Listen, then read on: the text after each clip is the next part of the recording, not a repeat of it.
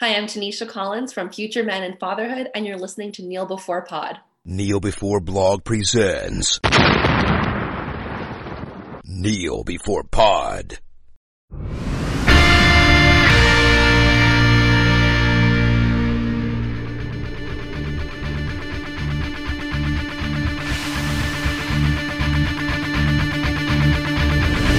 Hello and welcome to Kneel Before Pod, the podcast that didn't travel back in time and change the universe into something more horrible than it already is. The state of the world is not our fault, we promise. I'm your host Craig, and we're here to talk about the two previous adaptations of Flashpoint that weren't the comics. So we're going to talk about Justice League The Flashpoint Paradox, which is an animated film, and the episode of The Flash that's called Flashpoint. That's two things. And joining me for that is the biggest other Flash expert on this podcast. It's Andrew. Hello. Hello there. Are you ready to discuss Flashpoint? I am indeed, and I am very ready to discuss The Flash in at least a partial context that I'm actually going to enjoy. That's a novelty for us. Normally we're eviscerating it, but that's the TV show, and that's in here. But also, we're eagerly awaiting the finale of the TV show and we'll get that out of our systems in due course. So, what's your history with DC animation and the Flash TV show? They're two different arms of the DC adaptation space. My history with DC animation and the movies specifically, I don't recall specifically when I became aware of them, but I just remember after a while I realised that okay, there are actually quite a lot of these films. And so I resolved to sit down and watch all of them in the order that they were made. And largely, I actually think they're really, really good. It's partly to do with how they're made with the assumption that the audience has some familiarity with the characters, so it doesn't need to waste a lot of time on introductions and scene setting, and can, can just get right into the story. And uh, I think that's why they have, for me certainly, largely been absolutely stellar experiences. The Flash TV series, on the other hand, as listeners of this podcast will be all too aware, is not the greatest relationship I've had with a piece of fiction.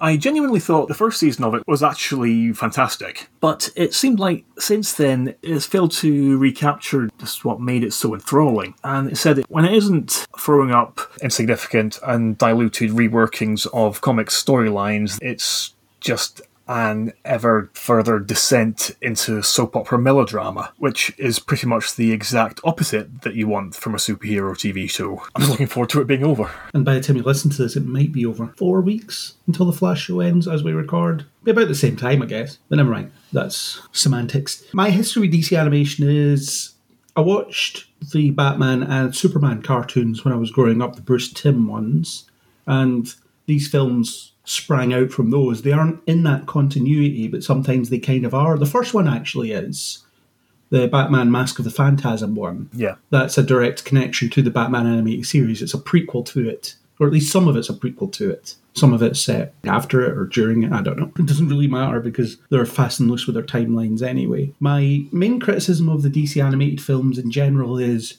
there's too much reliance on Batman. And I think that's my criticism of DC adaptations in general. You have other characters, guys. Occasionally you get a Superman film, but not as often. Wonder Woman, even less so. There's a couple of Green Lantern ones. This is the only Flash one, isn't it? I think so. And then there's some Justice League ones, which again have a heavy focus on Batman anyway. And there's a couple of Batman and Superman ones. But generally speaking, there's a Batman bias in DC. I guess it's because he's their most popular character, so they're just going to keep throwing that in our face until it's not the case anymore. But anyway, this came out a while ago, and I enjoyed it. I hadn't read the comic at the time. I didn't read the Flashpoint comic run until much later, and then when I did read it, I read everything, all the tie-ins and all that stuff. And it's just a behemoth, as comic events tend to be, and you don't actually have to read most of them. You find you read the side thing and it has nothing to do with the main plot at all. It just gives you a bit of texture or it just wastes your time for 20 odd pages, whichever. Or it's like, oh, look, the sky's turned red. Yeah.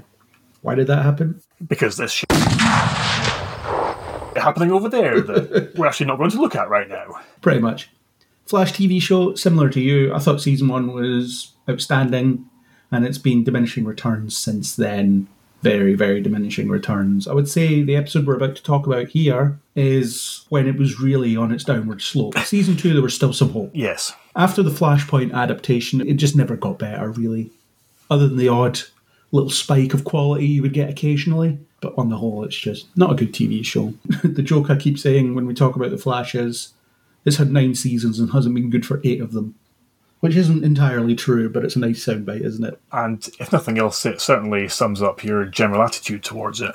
Yeah. I think we've already covered our spoiler free thoughts on both. You said you liked the film, but not so much the TV episode, and I said about the same. I don't think there's anything more to add on a spoiler free side of it. Pretty much all you can say, isn't it? Yeah. So shall we run into the spoiler force and then we can say what we want? Let's do it. Okay, Justice League, the Flashpoint Paradox will start there. What's your familiarity with the comic series? Had you read it before you seen this? Had you read some of it before you seen this?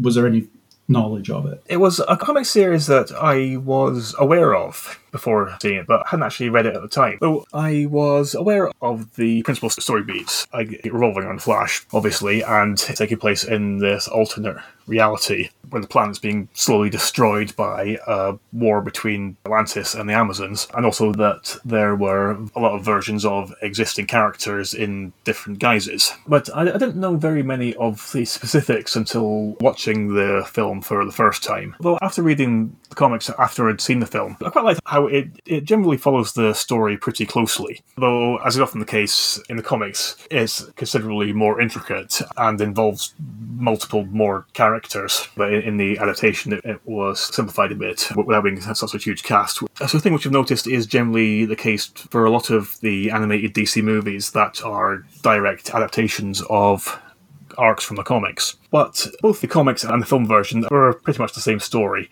and both told that story I thought incredibly well. Um, while the large variation that we got in the characters actually stops you from being able to predict what's going to happen. Well, one of the biggest reactions to it was the fact that I had actually forgotten that it was actually a big twist that Barry was the one who caused Flashpoint. Because the Flashpoint comics been around for so long now. I think it was 2009 it was published Something like that, yeah.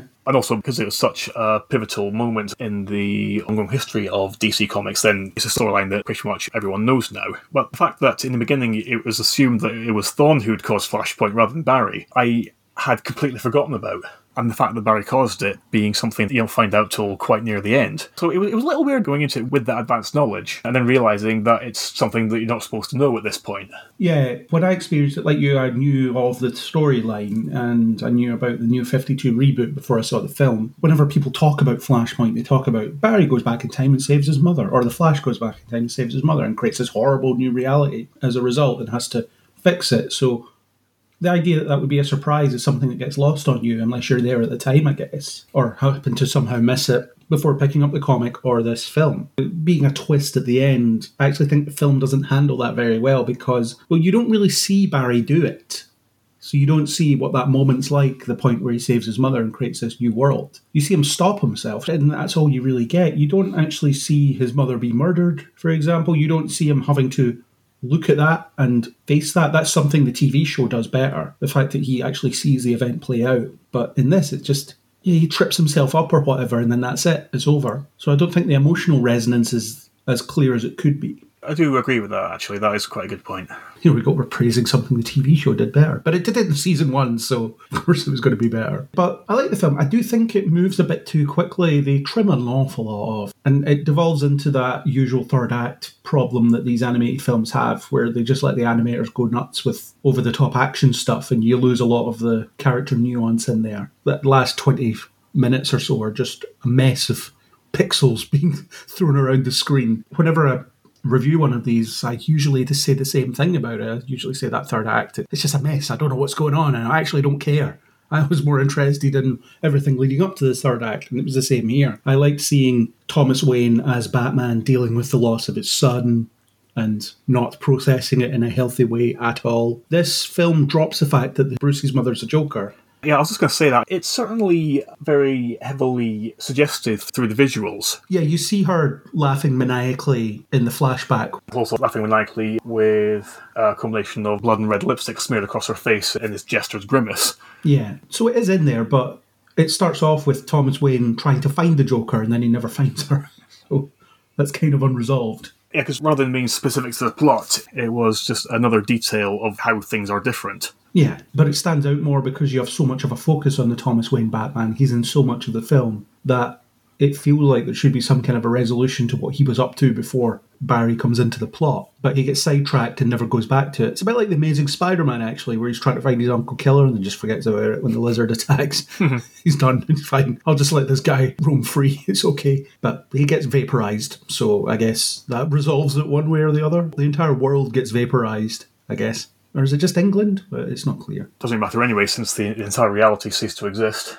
Yeah. Although Barry still managed to hold on to a letter because he was carrying it at the time, so therefore it wasn't pulled from reality. But also it does make you ask how much he could have pulled from that reality in, into R1 if he's like touching it or needs to be in close proximity to him or with him in the Speed Force. Yeah, well, it's in the comics. They resurrect the Flashpoint timeline at some point, don't they? So you can bring back that Thomas Wayne. They do, yes. I've not actually read that, so I've no idea whether or not it's actually any good. It's the classic DC thing, isn't it? They do a massive event to tidy up continuity, and then they make an even bigger mess of it later on, so that they have to do another massive event to tidy that up, and they repeat the process over and over again. How many Crisis crossovers have there been now? Crisis on Infinite Earths, Final Crisis, Infinite Crisis. I think Convergence was one. Zero Hour. This wasn't Blackest Night a reboot of the universe, or is that something else? It, was, it wasn't a reboot, but I think it was one of the few arcs that actually wasn't affected by Flashpoint. Yeah, there's some weird consequences of Flashpoint in the comics. It's this still happened, but this didn't happen, Yeah. or this happened differently, or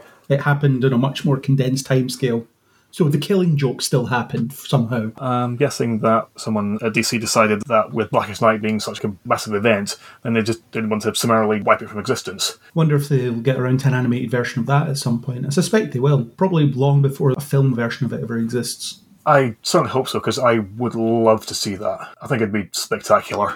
We got an intensely watered down version of it in the Flash TV show. Oh, don't. Just don't. We're going to do Blackest Night, but with no Green Lanterns. with no lanterns whatsoever, actually. oh, Jesus Christ. It's very funny. I sometimes genuinely wonder if they actually understand why what they do makes people angry. Maybe they're the anti Terry Metalis. They just don't spend any time on social media whatsoever. or it's like that Warp Zone video we reference every time we talk about this stuff. The writers are actively trying to get fired so they can do something else. It's more plausible than anything I can come up with for why the show is the way it is. I just find it hard to understand how somebody who purports to love something can just do it so badly for so long and still get away with it. Yeah, it's baffling. But we are where we are. A few things I'd forgotten about this. Michael B. Jordan's in this. That was a surprise. I'd forgotten he was in it. Yeah, there's always some interesting names in the cast list that you don't always notice when you're watching it. And one of the things I found appealing about the animated films in some cases was that they were able to cast people to voice these characters that wouldn't be able to convincingly play them in live action, Exactly, yes. but they have the right voice. One example is Peter Weller playing the Dark Knight Returns Batman, although I suppose he could probably do it in live action with significant stunt help. You probably could have done it maybe 20 years ago. Yeah, but in this, it's largely a lot of the animated voices that you're familiar with anyway. Kevin Conroy's Batman, mm-hmm. rest in peace, he's in this. You've got Dana Delany as Lois Lane. she's the Lois Lane that certainly anybody familiar with the animated stuff will be familiar with. Justin Chambers is the Flash, which is not a name that I recognise immediately. Nathan Fillion is Green Lantern. He's the guy that everybody wanted to play him in live action, but will never happen. Because he's too old now, isn't he? He's too old to be Hal Jordan. Realistically, yeah. Unless they do an older Hal Jordan, but that won't be what they do. Jennifer Hale's the voice of Iris. Vanessa Marshall is Wonder Woman. She's a voice acting mainstay. Yes, who listeners may know from Rebels uh, when she voiced Hera. Yes. And she's the voice of Mary Jane in The Spectacular Spider Man as well. She is indeed, yes. Forgotten that. She's a prolific voice actor. Same with Jennifer Hale. You've heard her everywhere. Yeah. Female Shepard in Mass Effect, things like that. This seems to be in the period before they were going after, or certainly when they weren't exclusively going after big names to voice these characters. They were relying on voice actors and actors that do a bit of both rather than we need the top Hollywood talent in here. Michael B. Jordan wouldn't have been that yet at this point. No. When was Fruitvale Station released? Because that was when he became a name. 2013, so it was the same year. So he was making this before that was making waves. Definitely, yeah. All the recording gets done way in advance of the animation. Yeah, I've done interviews with some of the voice actors on more recent projects, and they talk about, yeah, we recorded this during COVID. it was before Michael B. Jordan did Fantastic Four. Sometimes affectionately known as a Fant4stic. Yes. Or not affectionately. No one's affectionate for that film. Because that movie was hot garbage. He'd done his run on Friday Night Lights by this point, his 26 episodes of that, so that would have been where he came from, I suppose. I never actually watched that. Me neither, but the fact he was in 26 episodes of it suggests that people would know him from it. It's not an unreasonable expectation. And he was in 13 episodes of The Wire as well. Stay tuned for more of Michael B. Jordan's filmography. The fact is, it's a bit of a surprise that he's in this. Maybe not at that point in his career, but just watching it with that level of hindsight, thinking, oh my god, he's Cyborg. And then you start wondering, could he be Cyborg now? Maybe. Mm-hmm. Probably could, but I can't imagine he would want to do it. I know he wants to do a Superman project, Oh, I've forgotten that, yes. Yes, he did. which may or may not still exist. Yes, well, now it all just seems whatever James Gunn thinks. Yeah. Whether he wants it to happen or not. One note I made about this film is that this version of Barry is about as stupid as the TV show version. at least at the beginning, where he stops to talk to his villains before stopping them. Is that just a function of the Flash comics? Does he always do that? There's no real story if he doesn't do that, is there? Because it's just. There's a criminal attacking the bank or whatever. Oh well, he's in prison now. Before I finish saying this sentence. Yeah, that's one of the issues with speedsters. I can't remember exactly who it was that actually said it. Well, it might have been Geoff Johns or something like that, but essentially saying that if you apply any real reason to speedsters, then they're unstoppable. If they just focus on a task at hand and just zoomed in there, got the job done, then zoomed out, as you say, there wouldn't be any story. And I think just having Barry stop and actually converse with, with the villain, it's also a, a way of establishing his overconfidence. He feels so certain of victory that he feels like he can stop and talk to villains because in his mind it won't make any difference to how the situation plays out. I suppose there's that, yeah. And in the case of the TV show, he is repeatedly proven wrong. Yes, while never seeming to learn from it. You can rationalize it early on because he's inexperienced, so he thinks that stopping to chat to the villain, trade a few quips before trying to stop them, is something that he should do because he saw Oliver Queen do it, for example. But Oliver Queen has to set himself up. He has to get there. It takes him a while because he's not that fast compared to Barry. But after you've been doing it for a little while, you surely realize I'll gloat later. I will gloat at them when they're inside a prison cell looking out at me. Yeah, well, he, he would think, but sadly, never seems the case. Yeah. Although I did like in that sequence the individual ways that the Justice League would go about defusing a bomb. That was quite fun, actually, yeah. The whole microbe one seemed the most effective, so just throw them all in the water and then let the microbes do their work. The most tenuous one seemed to be let's wait until Batman might defuse this thing. I mean, obviously he will because he's Batman and he can do anything. Yeah, because any tense situation with a little countdown, he's always got some way of getting through it. Yeah, and then Superman just holding on to it, putting it between his hands and Yeah. waiting for it to explode. That was funny. There's something weird about the animation, actually. Like Superman's face just looks strange in that early sequence. Never really picked up on that. It looks better when he's the emaciated version later in the film, but at that early point, his little beady eyes and his very thin face, I think there's some strange choices made with the animation. Perhaps they used the same character model for both versions of him and just didn't make enough changes. Yeah. And Blonde Barry, I'm not used to that after so many years of the TV show. Right? It seems odd somehow. Well, it's funny because that's the trajectory they've taken with the character in live action adaptations because casting Ezra Miller, they've got dark hair as well. I don't think it was a sort of specific direction. I think it's more just the fact that dark hair is just a lot more common. Yeah. Be surprised if there's any factor at all that, that they're looking at. And both live action adaptations of Iris are black as well. That's another coincidence. Yeah, that is a little, little more interesting. Insofar as it's less likely to be a coincidence, I feel. Yeah. I wonder if for the film they were trying to draw people in that were interested in the TV series. So they drew that visual linkage in some way. That's a possibility, certainly. But remember, Iris did appear in the certain version of Justice League for all of a minute. Yeah, but she was cast way before that. Remember, Ezra Miller was announced the day the Flash TV show premiered. Was it that long ago? Yeah, it really was. I remember Stephen Amell kicking off about it online because he thought it was an insult to the TV show premiering to announce that the same day. Couldn't let it stand on its own. No, I completely forgot that. That's how long we've been waiting for the Flash movie. I know it's been in development hell for years and years, because I don't remember it being cast that long ago. I think Kiersey Clemons was cast way after that, but still long enough after the TV show started. It's going to be a parallel that people are going to make. Well, we just did it. Exactly, yeah. Oh, it turns out both live action Flashes have a dark haired Barry Allen and a black Iris West. Funny that. I don't think you'll see any of Iris's family in this Flash film that's about to immediately be forgotten anyway. I'd be very surprised. It's going to be one of those things. But back to the film at hand. So, do you think this is a good adaptation? I think it's complicated because I think it does some things really well, but I also think it's very rushed. And I'm not talking about I wanted to see every single side tie in issue adapted into the narrative of this film because that would be ridiculous.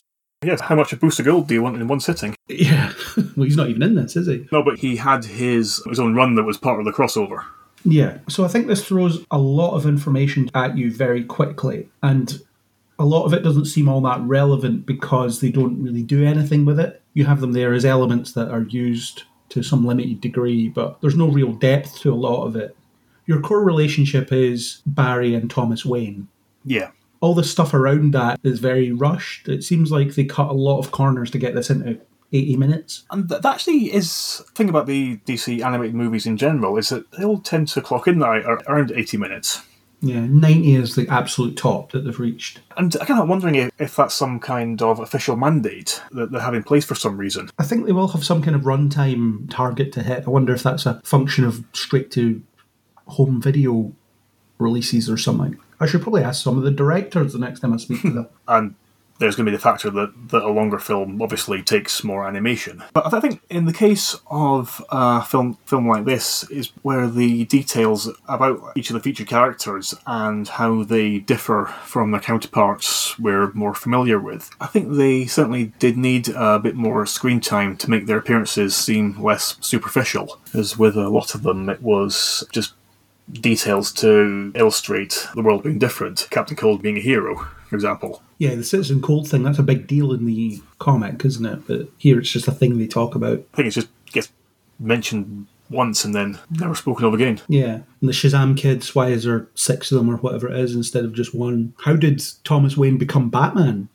More to the point. As in, what inspired him to adopt the bat symbol? Because it's a specific set of circumstances that makes Bruce do it. What is it for him? Yeah, and it seems unlikely that Thomas would have gone through that same process.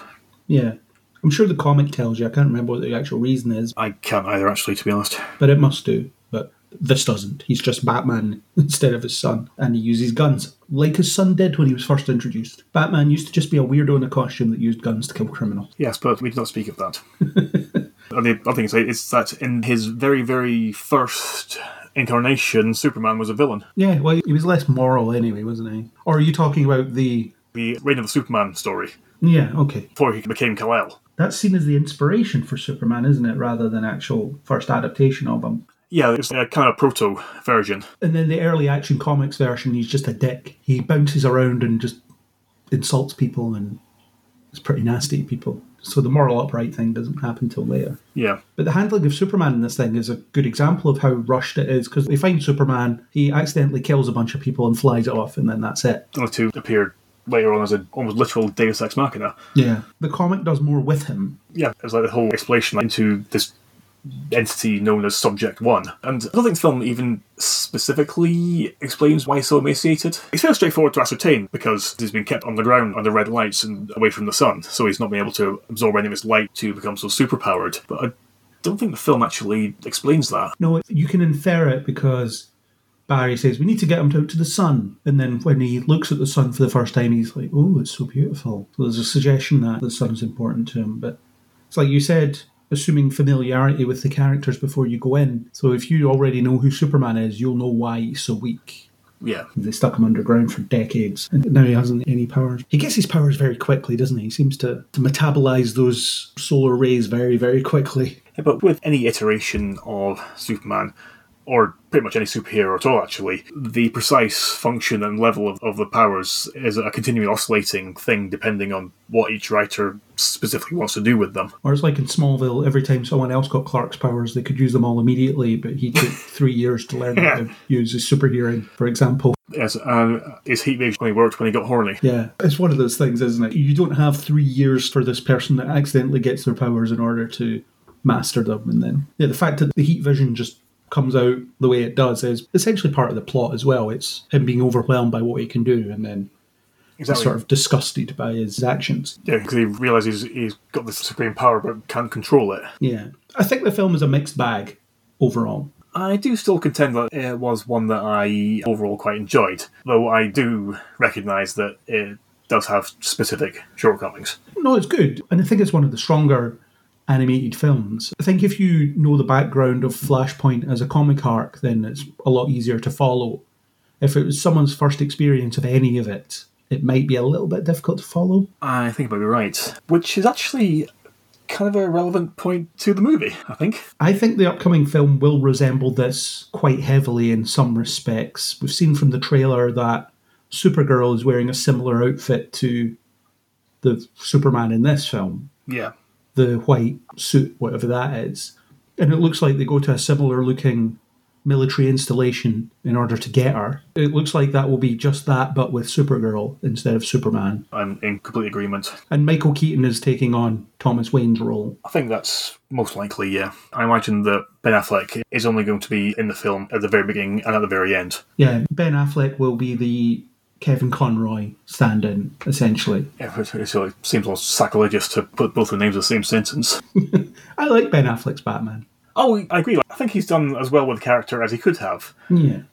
But Kevin Conroy is Kevin Conroy. Was, rather. And he got to play him once in live action, sort of. Yeah. Emphasis on the sort of. I still, no, I don't like that. I didn't like that the Batman that he got to play in live action wasn't the Batman he'd been playing for decades previously. Or an older version of him, yeah. I guess if they had all the money in the world, they could have introduced the Batman Beyond Batman with Kevin Conroy as the mentor Bruce Wayne in another universe. That I would have liked to have seen. What year is Batman Beyond set in? Are we close to that actual year in real terms? I think it might been like 2030 or something like that. Yes, we're not far away. That's funny. Yeah, but certainly near enough in the future that it would be wishful thinking for that kind of future to come about in so short a time frame. Yeah, flying, whatever it is they've got, all those things, all the weird technology they've got in those shows. Yes, and lots of cyberpunk jewelry quokery. Yeah. So I do think that the film will be not borrowing directly from the source material, but you'll be able to draw lines between what happens in the film and the comic slash this animated film. Yeah. Just going back to Supergirl for a second, I have a suspicion that the way that the film story is actually told, I suspect it may have been initially intended for Supergirl's appearance to have been a surprise. Because what I think is going to happen is that when Barry and other Barry find out about this facility, there's going to be a reference to a Kryptonian being experimented on there. And from that, it's going to be assumed that it's referring to Superman. And anyone familiar with Flashpoint would likely assume the same.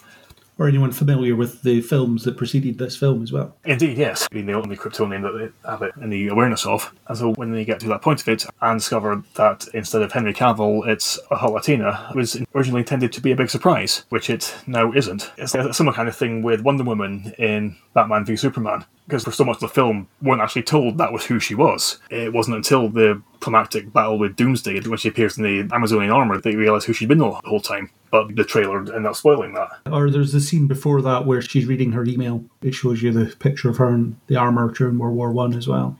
Oh, there was that, yeah. So that would have given it away. But it was when they cast Sasha Cali or Sasha Cal or however you pronounce her name. That was when they told you that she was going to be playing Supergirl in The Flash.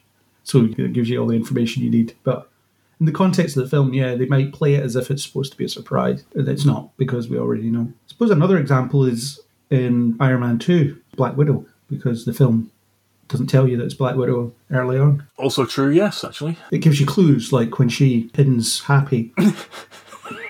That's weird for a lawyer to be able to do, for example. I kind of hate that we're living in this world where nothing's a surprise anymore when you watch something. You go and see a thing in the cinema and you can't be surprised. I genuinely can't remember the last time that actually happened to me. No. In fairness, we probably are our own worst enemies when it comes to that because we're so immersed in film and TV news anyway. In fact, we do a monthly podcast where we discuss such things. There's that, yeah, but it isn't that common that being so immersed in the minutiae of production ends up being directly detrimental to the end viewing experience. Spider Man No Way Home being a notable example. Yeah. No, no, Andrew Garfield and Tobey Maguire aren't in this film. And everyone knows they are. We've listened to all the updates that Steve Moffat gave us about Doctor Who. We know when we're being directly lied to, alright?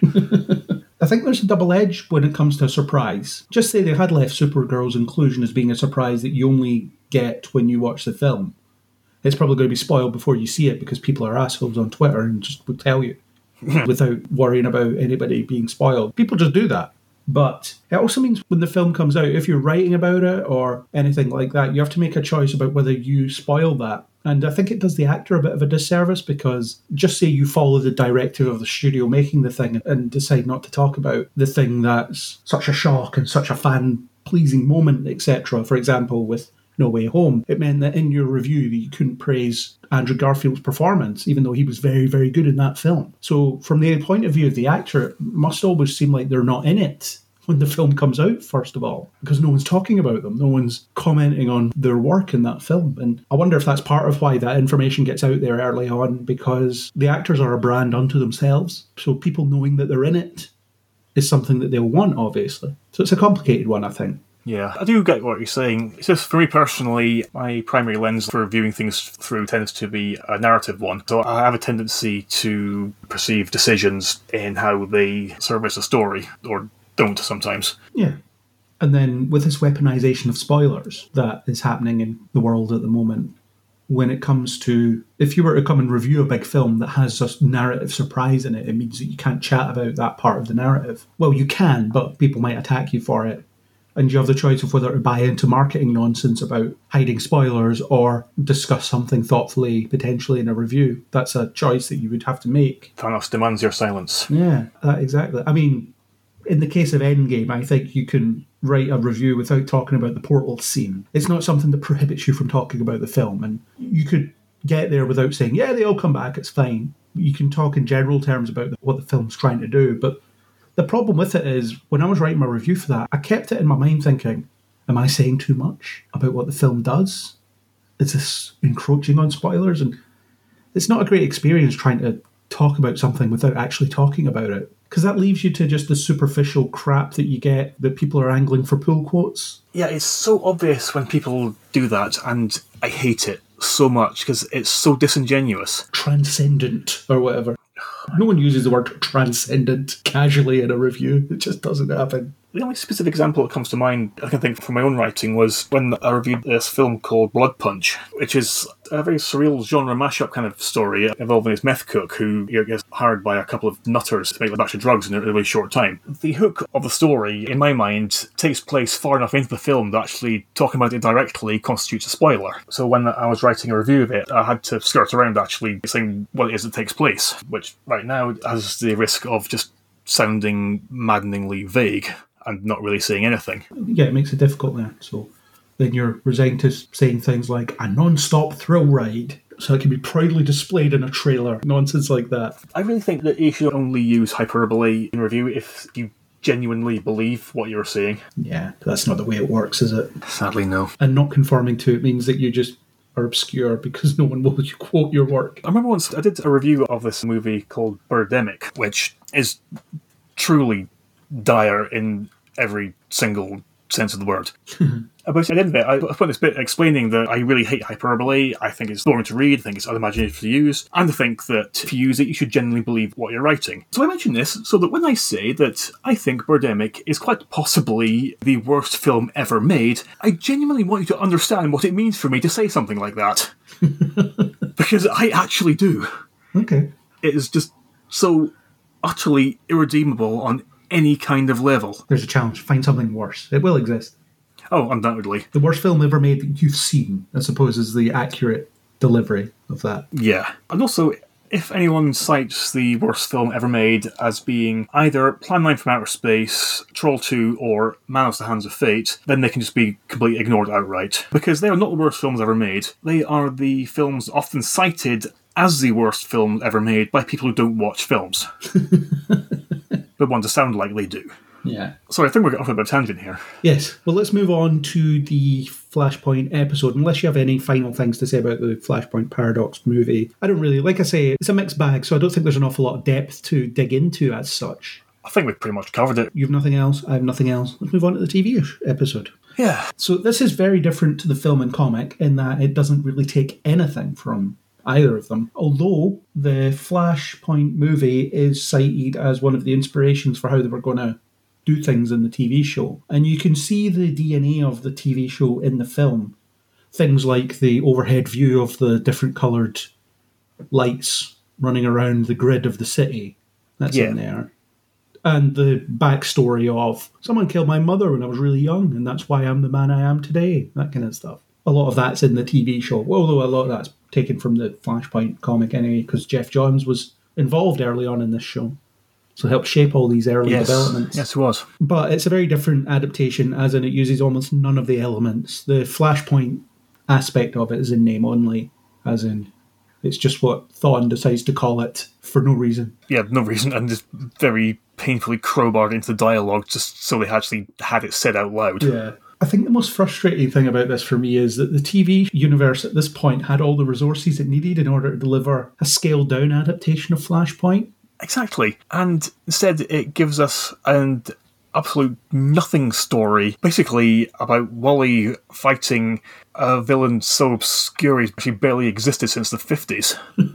and Barry comes to the realization that his actions have consequences. Again. Yes, but you'll forget it soon enough. Don't worry about it. He constantly learns and forgets that lesson. It's part of the DNA of the show as much as anything else is at this point. Yeah, but the thing that I found really frustrating was it was obviously meant to be this TV show's version of what has become an iconic arc from the comics, but yet its only purpose was to make some superficial drama enhancing alterations to the interpersonal dynamics and also to set up the whole Dr. Alchemy storyline. And let's not forget the Killer Frost storyline. Which one? Well, that was the first iteration of Caitlin becoming slash being inhabited by Killer Frost, wasn't it? It was, yes. One of the changes was she has ice powers for some reason. It just makes me so irritated even thinking about it now. yeah. It's funny to see the genesis of it as in Barry comes back to the present day. There's some changes. Cisco's brother's dead. Caitlin has powers that she's hiding. So you're supposed to just think she was affected by the particle accelerator in this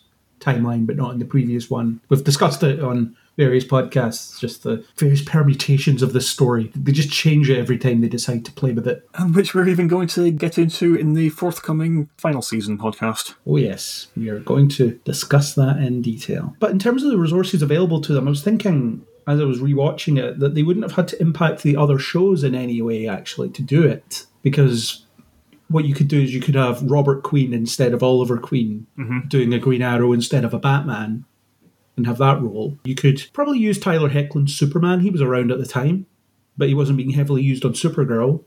So he was kind of spare. Of course, I'm assuming that the actors are available and want to do this in order to make this happen. I'm making that assumption. But what I'm saying is, you don't have to double up on filming for the other shows in order to make the Flashpoint adaptation happen because you can use different versions of these familiar characters. Exactly. In half the premise of Legends of Tomorrow was the fact that the timeline got mucked around with on a weekly basis. Yeah. But instead, you got a single episode where Barry learned, oh, I probably shouldn't have done that. Then he went back to fix it. Yeah, just went back in time to allow his mother to be murdered again because he felt bad while he got stabbed. Yes, exactly. Before rewatching this episode, I actually couldn't remember very much about it, and after finishing it, I realised why. It's just because it's almost entirely inconsequential. Nothing that happens in it actually matters. No. Which, again, is just a very frustrating attitude to take towards a story that's so well known. Yeah, part of my disappointment at the time was I'm not sure what I was expecting when they set it up at the end of season two, but I know I wasn't expecting it to be wrapped up within a single episode. Right? So when we're at the end of the episode and Barry's realised, oh, I probably shouldn't have done this, so I'm going to go fix it, I was thinking, wait, what? So we're just not going to play with this timeline at all? Great. Okay, so everything we just watched, that's just going to get erased now. Okay, sure, fine. Joe's an alcoholic. Why? Don't know. Never tells us. Because it's a marked difference from his character in the primary timeline, and a character requires such a deviation so audiences can recognise that there is something different about them. And they also don't really do anything with how selfish Barry was in order to create this timeline in the first place. Because what he did was he messed with the entire universe, really, to make it happen just because he's upset that his parents are dead. Which is the point of the story, right? The point of the story is him being selfish and then suffering the consequences of being selfish. But it doesn't really happen. I know people attack him for Flashpoint across the rest of the season, but they end up just forgiving him. Diggle with his alternate gender baby, Yeah. for example. Which people were vocal enough in their dislike of that they half reversed it when Oliver rebooted the universe. yeah. Now I have two kids. Thanks, Oliver. Now life is twice as expensive. Thank you for that. You didn't reboot the universe with more money in my bank account, you. but that's again, that's a very different discussion. It is just nothing, isn't it? There's a interesting novelty to running around and seeing how the continuity differs in this altered timeline. But it never gets much beyond that. Yeah, But the only real notable difference is, is that Wally's the Flash, Cisco's rich, Joe's a drunk, and that's pretty much it. And Barry's boss likes him, the captain likes him, Oh, yeah. and Caitlin's a ophthalmologist. Yeah, because there had to be a reason for her to not be immediately available. But yeah, she quickly becomes the familiar Caitlin, like two minutes later. It's that line where she says, I've always wondered why the cameras in the city aren't used to track speed. And thinking, why would an ophthalmologist think that? What thought process would have led you to coming to that conclusion? I love it when she asks Wally, Have I been kidnapped? And he's like, Unclear. That was a good moment, actually. I did like that. It's one of Keiynan Lonsdale's rare good line deliveries, actually. I'm not going to say he was a bad actor, but he was an inexperienced actor, and then he was on a show that wasn't letting him learn how to be an actor. Mm-hmm. So much so that he now barely acts anymore. Yeah, and one other moment that I did quite like was that scene where Barry neutralised Rival's tornado. Uh, I thought that visually that was actually done pretty well. Visually, it looks good, yeah, but it lifted me out of the moment because Barry's supposed to be far more experienced and confident than that at that point in his development. And they were obviously calling back to the pilot where a similar thing happened. Yeah, exactly. What happens is Barry's looking at these two tornadoes. He says, Guys, I can't do this. And then someone speaks into the microphone and says, Yes, you can, Barry. Blah, blah, blah. Motivational crap. You can do this, Barry, because we believe in you and all that crap. Because we believe in you. You're the Flash. Run, Barry, run. And then he does. Although Iris doesn't say run, Barry, run in this example. Yeah, well, maybe they decided that would have been just a little bit too cheesy. Can't imagine why they would stop themselves at that point. Again, that's part of the DNA of the show, isn't it? Barry has his crisis of confidence. Someone speaks at the microphone and says, You can do it, Barry. And then he does it. Yeah, but I think possibly at that point in the show's development, they hadn't quite realised the true extent of the tediously repetitive excess they could get away with. And it's also an additional example of nerfing Wally just to make him an idiot so that Barry can look better. Yes, it's all generally pretty bad storytelling, and as I mentioned earlier, it's where you can see that the show began its decline. This was your one chance to do Flashpoint. You can't do it again, and that's it. That's all you gave us. Yep. It's the same with the death of Superman in Batman v Superman. It's, no, this is your only chance to do the death of Superman, and this is how you did it. My issues with Zack Snyder could take up an entire podcast on their own, so I'm not going to get started on this. Plus, James Gunn can probably do the death of Superman again now. You could probably get away with that. Probably, yeah. I was actually surprised the Arrowverse didn't do that as an event. That would have been possibly an interesting event crossover thing. It would have been, but for quite some time, Superman was always a supporting character, and to have an entire event revolve around him because it ties in with the comics, I just don't think that would have worked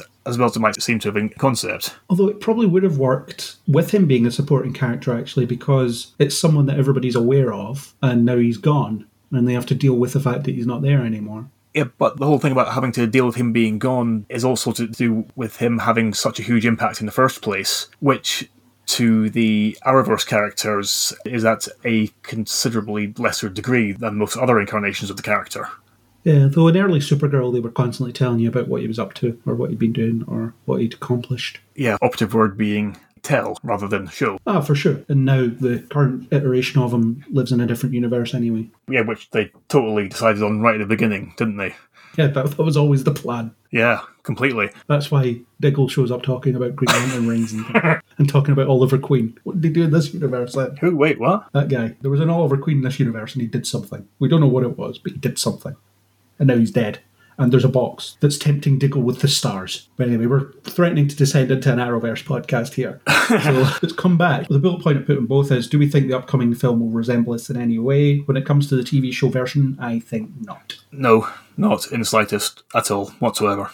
Unless Reverse Flash appears at some point, but I don't think so. That actually brings up another aspect I have with Flash movie as a whole, and the decision to adapt Flashpoint for it. Part of the whole point of Flashpoint was seeing characters that you're familiar with in completely different guises and with, completely different personalities. And it was your existing familiarity with them that made the changes so drastic. Whereas in this case, the continuity of the DC EU movies is such a mess just by itself anyway. That there isn't very much of it that properly ties together in any meaningful way. And so for this film to be built around changes to them, I just don't think they're going to feel significant enough to actually matter. Considering they're going to throw this all out after it comes out anyway, in favour of James Gunn's new reboot. Yes, I am aware of that, but it doesn't stop that from being a point of detraction in this film setup. Yeah, I think in terms of certainly what the trailer gives you, or the trailers, the multiple trailers that we've had,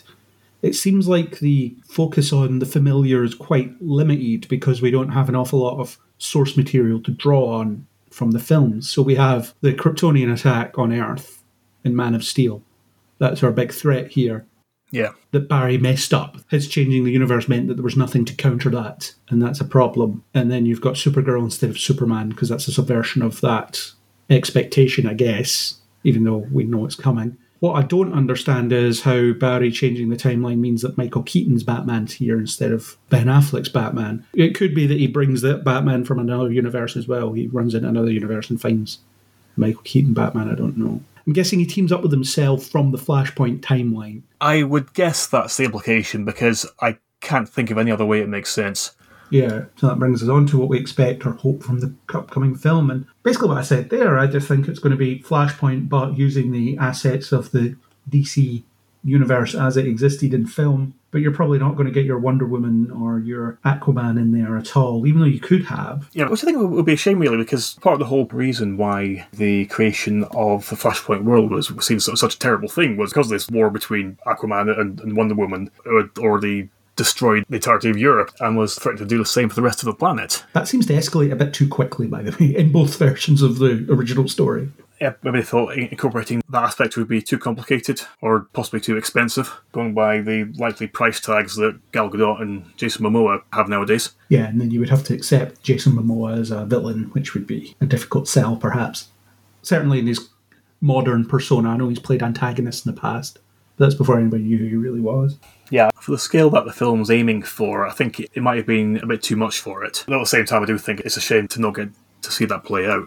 Yeah, again, this is your only chance to do it, and this is what we're getting. Overall, I honestly don't have a great deal of expectation for the movie, even discounting my ambivalence towards Ezra Miller as an actor on the count of them also being uh, predatory abuser, which is a whole other conversation entirely. I just feel that this film is just going to be paying lip service too much to the already vague world building of this shared universe for anything that happens in it to seem like it really matters or it's that consequential. Yeah, which version of Justice League is it a sequel to?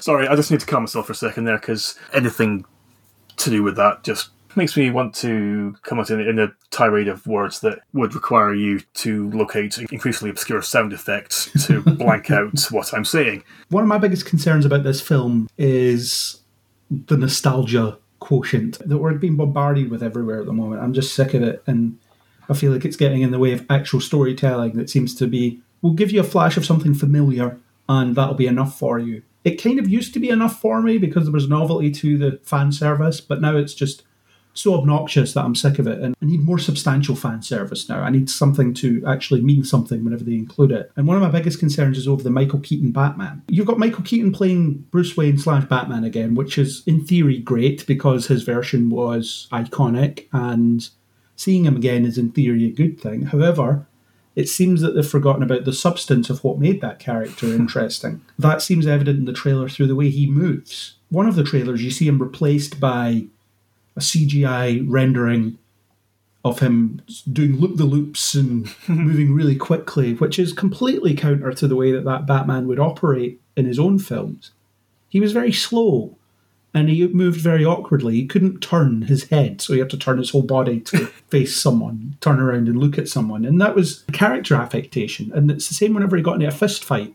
It would be over very quickly because he had to deal with it in one or two punches because he didn't have the agility and he relied on gadgets a lot and things like that. But now you've just got him ragdolling about, which is just counter to the way that he is. And I know that people might say, yeah, but he's moved on, he's probably got better than it. And I'm just thinking, but his suit looks the same. You look at that suit and you think, yeah, that doesn't have the ability to even turn his neck in the opposite direction to the rest of his body's facing. So what are you doing here then? Why have you brought back Michael Keaton? What is the point? It'd be the same if you brought back Christian Bale and he wasn't stalking people from the shadows, for example, because that's the way he operated. In fact, you see Ben Affleck in the trailer out in broad daylight on his bike. Mm-hmm. There's Batman out in broad daylight. Yes, as he's famous for. Maybe he's slightly in the shade, I don't know, but it's just stupid. So it just seems like a example of meaningless fan service for the sake of fan service. And even in the latest trailer, you've got Michael Keaton delivering the line, You want to get nuts? Let's get nuts. Which seems weird. I know it became a bit of a meme after the fact, but I think it's one of those that wouldn't have necessarily stood out to a viewer unless they had it pointed out to them. It was just something that happened in the film. And contrast it with the Willem Dafoe, I'm something of a scientist myself. Yes. That was in the trailer. So you're bound to have seen that like 50 times maybe before you even watched the film in the first place. So you might have already found the line quite funny before you even saw it. And actually, I remember in No Way Home when he says it, I cringed a little. oh, God, there's no, no reason to say that. Because it's that, I'm saying this because I know you'll respond to it sort of thing. It's kind of like what Michael Keaton's doing. Oh, it seems to be delivered with a bit of a wince on his part as well. It's like, say the line, Keaton, say it. it's like when they got Leonard Nimoy to say, the needs of the many outweigh the needs of the few in the Transformers film he was in. Yeah, that was. Uh, there's a lot of things I hate about those films, but that moment in particular was especially egregious. But that's a lot of the media we're consuming now, is just callbacks to stuff we've already seen. We're getting a lot of the snake eating its own tail in terms of content at the moment, and I'm sick of it. and certainly, if nothing else, you don't want to actually give some legitimate ammunition to people who argue that superhero movies are all the same. Yeah. Because if things continue much further on their current trajectory, then they actually will be. Yeah, I've had this discussion before about the AI generated scripts that they're talking about hmm. being a very real possibility in the near future. And the worst thing to come of that will be when that actually starts happening and we don't notice the difference. Yeah, I think we've got a way to go before we get to that point, but I also think that it's less time than we might believe. Because films are already made by committee, aren't they? Or films like this, anyway. You've got studio execs feeding in what they want, you've got test audiences telling you what they want. It's all these different elements that feed into it. And obviously, there's a definite desire to copy something else that's similar that did it successfully. The idea of, I like this, give me 10 more of it. and the end result often comes across as the patchwork mess that it actually was throughout production. And I think that's probably what's going to happen here. Early reactions for the film have come out, but they're about as trustworthy as any early reactions you might see for these types of films. Exactly. The best DC film since The Dark Knight, I think, was one of them that I saw. I'm just thinking, nah. You saw it at CinemaCon and you're riding a wave of euphoria. I don't believe a word you say at this point in time. There's been a few times when I've rewatched films that I really loved at the Edinburgh Film Festival, but, upon rewatching them, I was like, ah, that actually wasn't that good. And I gave a really positive review to a very mediocre film. Yeah, but your review's only a snapshot of your mindset at that given time, so I think that's valid. I often have that when doing this podcast. I'll often go see a Marvel film or whatever, and I'll come out of it really enjoying it, and I'll write a positive review. And then by the time it comes to the podcast, I've digested it a bit more, and my view has changed. But it doesn't mean I don't stand by what I originally said because it was what I thought at the time. Exactly. I remember when I went to see the second Venom movie. While I was in a cinema, I really wasn't enjoying it very much at all. But after I thought about it for a while, I realised that because I was in a really, really bad mood when I went to see it, I realised that I actually enjoyed it quite a bit more than I thought I did. It was still a fairly average film, but in my mind afterwards, it was a terrible one rather than an average one. Yeah, but sometimes you can get caught up in the discourse that surrounds it before you go see it as well. If you're going to see a comic book film or a franchise film or what have you, you can have ringing in your ears all these hyperbolic statements surrounding it, which means that sometimes, I'm not saying this applies to everybody, but sometimes I might go in trying to find its flaws almost because I'm just thinking, I really hate those stupid hyperbolic reactions that I've seen. Or equally, if you've had a chorus of, this was the worst thing ever, sometimes I go in thinking, I want to try and find the good in this. I want to like this. I really want to like it. Yeah, because it can get to the point where you're not being told how you're probably going to react to seeing the film. You're being told how you're supposed to react to it. Yeah. And so you just feel the need to be contrary to that. I don't think I'm ever dishonest with myself when I'm watching it, but that mindset when you're going in sometimes can be hard work because you're trying to argue with yourself as you're watching it. I know what you mean, yeah. So, in the case of The Flash, for example, I'm expecting to not like it at this point because the trailers haven't filled me with confidence. I've seen Michael Keaton ragdoll about in a way that just isn't what I would expect of that version of the character. I've seen all the hyperbolic statements coming out of CinemaCon, so I'm going in expecting it to be not good. But I'm not someone that needs to get on Twitter afterwards and say, I thought this was the worst thing ever, and reply to everybody that does a positive reaction by, no, it sucked, what are you talking about? All that kind of stuff. I'm not that person. I definitely would never do that. But certainly, I feel like this thing has to convince me to like it when I go in because it hasn't done anything to make me want to enjoy it up until this point. Maybe that seems like a closed minded approach, but that's just the way it is. And a other thing to remember is we don't really have very much reason to care about this character because his presence in his movies so far has been so minimal and secondary. And we've had two different versions of him as well. Exactly. The Joss Whedon Justice League version is not the same as the Snyder Cut version of him. So, which one am I watching a sequel to? I assume it's supposed to be the Joss Whedon version because that's the version that's actually canon for the DCEU. Not in any real significant sense, but there's been references here or there to it. I can't remember any specific examples now, actually, that's really annoying. There's one in Aquaman where Mera talks about him stopping Steppenwolf. Yes, well, that technically applies to both versions, though. Yeah, yeah, I'm not sure. But that makes it difficult going in because I've seen two different versions of this character and two different cuts of the same film, and I don't know which one I'm expecting. I actually prefer the Joss Whedon version. I've talked about that in a couple of podcasts related to the Justice League films about how Joss Whedon, with less resources, did much better character work on some characters than Zack Snyder did. For example, his version of Batman was a person trying to create a future that he wasn't going to be in because he understands that he's mortal and can't do this forever.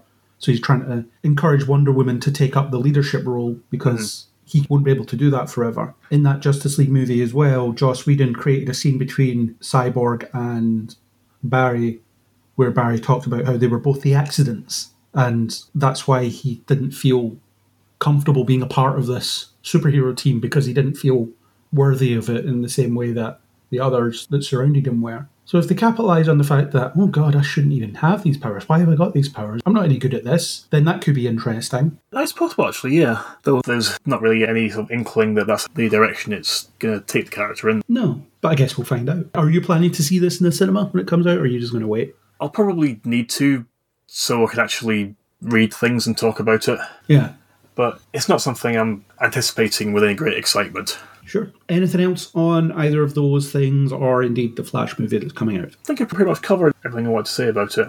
Cool.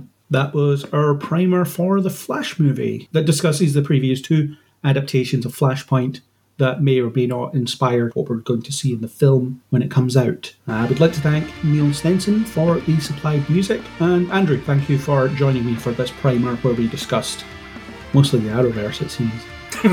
It's always a pleasure. If you like what you heard, then please do hit subscribe on Spotify, Apple Podcasts, or anywhere you get your podcasts.